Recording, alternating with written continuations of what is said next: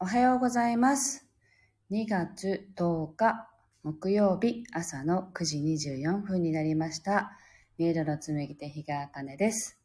この番組は沖縄県浦添市から今感じる音を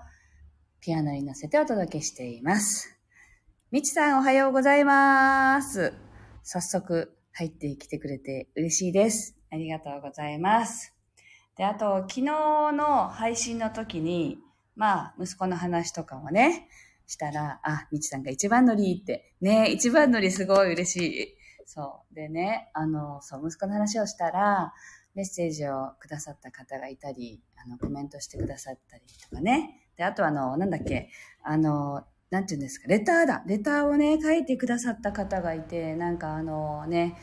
息子さん、太陽のような子ですねって、あの、書いてくれて、ああ、確かにこう、気持ちがパッと切り替えるような、こう、力を抜いてくれるようなね、一言を言ってくれる子だなと思ったり、すごくありがたく感じました。ありがとうございました。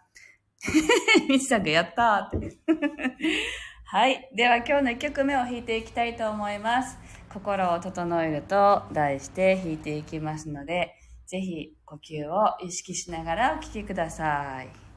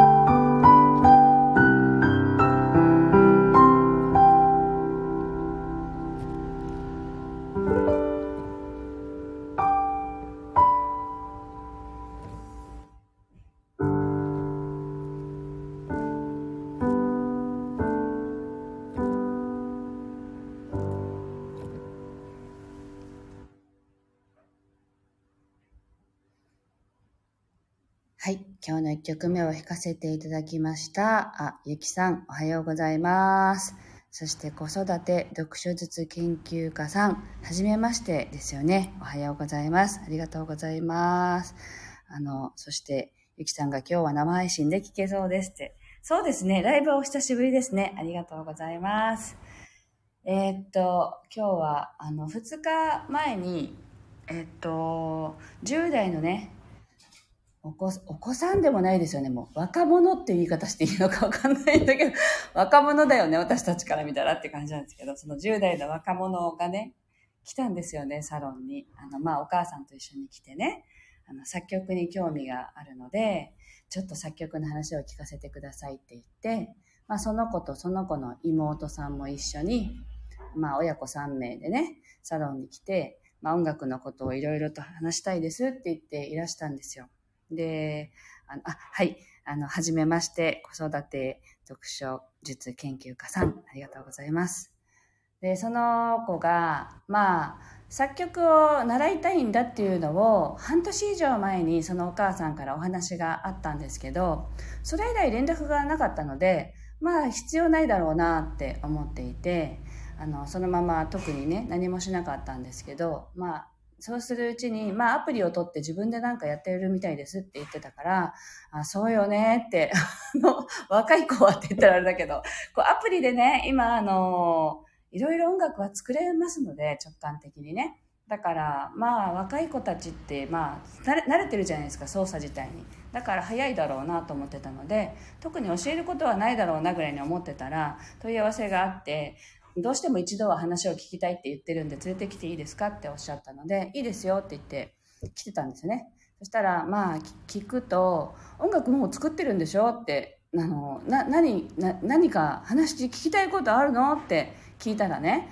あの、ジャンルにこだわりたくないから、いろんなこう、ジャンルの人の音楽、どんな気持ちで作ってるのかなとか、そういうことを聞きたいんですって来てたんですよね。で、彼は今、ビートボックスっていうものにすごくハマっていて、まあ、ビートボックスはあれですよね、あの、口でいろんな音を出して、ヒカキンさんとかがやっているね、あの音楽。で、でも本当彼にも見せてもらった、聞かせてもらったけれども、ものすごく面白くて、で、こういうものがいいんですよ。今はこれが流行ってんですよとかっていうね、あのー、サイトとかを教えてもらったりとかして話してたら、なんかこう、ただマニアックな話が僕はしたかったんだって、マニアックな話を聞いてくれる人が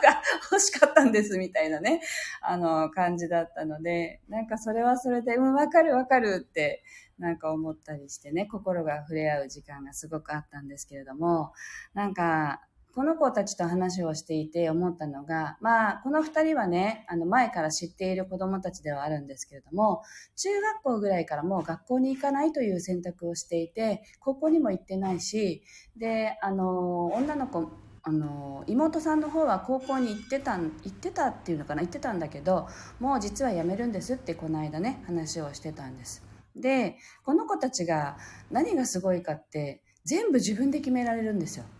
あの行かない選択ができる子ってすごいと思いませんか？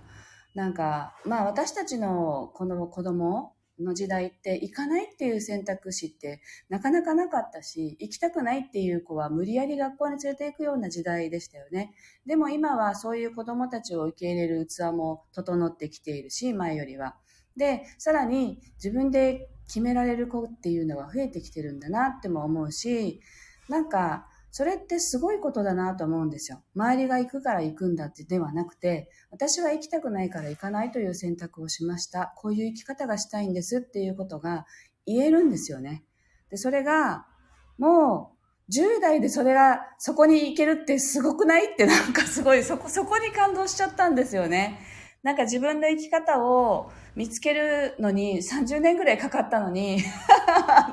30年ぐらいというか、まあ、30超えてから自分がどうありたいかどう生きたいかっていうのをとことん考えたのにもうこの子たちっていうのは二十歳になる前にもう自分が例えば音楽をやりたいんだってで一つのジャンルにこだわらずにいろんな音楽をこうミックスしてね僕音楽作りたいんですよねって言ってたんです。で今はそういうまあビートボックスとかだとねバトルが多いんですってでバトルってただそのまあ高め合えるかもしれないけどそこを目指すっていうのともなんか違う気がするんですって言ってたから、バトルをね、したいんだったらバトルしたらいいし、そうじゃないんだったら自分の心地いいところを見つけて、その心地いいところをずっとやったらいいんじゃないっていう話をね、その時したんですけどね。だからなんか、そんな風に決められる子育てもすごいなってやっぱり思いましたし、なんか、なんかその連れてきてくれたお母さんは、あの、セラピスト仲間でもあるので、前から知ってる方なんですけど、そうやって子育てをしてるところも、やっぱりなんかすごいなって思ってね。だから、こういう、こう自分が自分であるっていうことに、早くから気づけるっていうね、自分の軸みたいのがしっかりしてる子供たちって素敵だなって思って、なんかそんなことを今日はね、話してみました。はい。あ、秋代さん、てりさん、おはようございます。で、あの、子育て、あ読書術研究家さんが、自発的な選択は素晴らしいですねって。ね本当ですよね。応援したくなりますよね。もうただただ感動しちゃったっていう感じだったんですけど。はい。千尋さん、おはようございます。学校に行かない選択を心から応援できる親になるために毎日苦戦中です。そうなんですよね。わかる。うちの子もきっと行かないなって あ特に昨日話した男の子はもう学校のあの枠の中に収まる子じゃないんだろうなって思ってるのでどうするかなって思って見てますけどなんかそれをやっぱりねこの子の選択を応援できる親でありたいっていう気持ちとどこかその行ってほしいとかっていうね思いとかとなんか交差する自分が出てきそうだなって思ってるので逆に昨日一昨日か来てくれたこの2人のね力強さを見ているとすごくこっちが力づけられるというか勇気づけられるというかねなんかそんな気持ちになりました。だからそこをね見守れるあのまあ大人っていう言い方はおかしいのかななんか見守れる人でありたいなと思った時間でした。っていうね。お話を今日はシェアさせていただいたところで、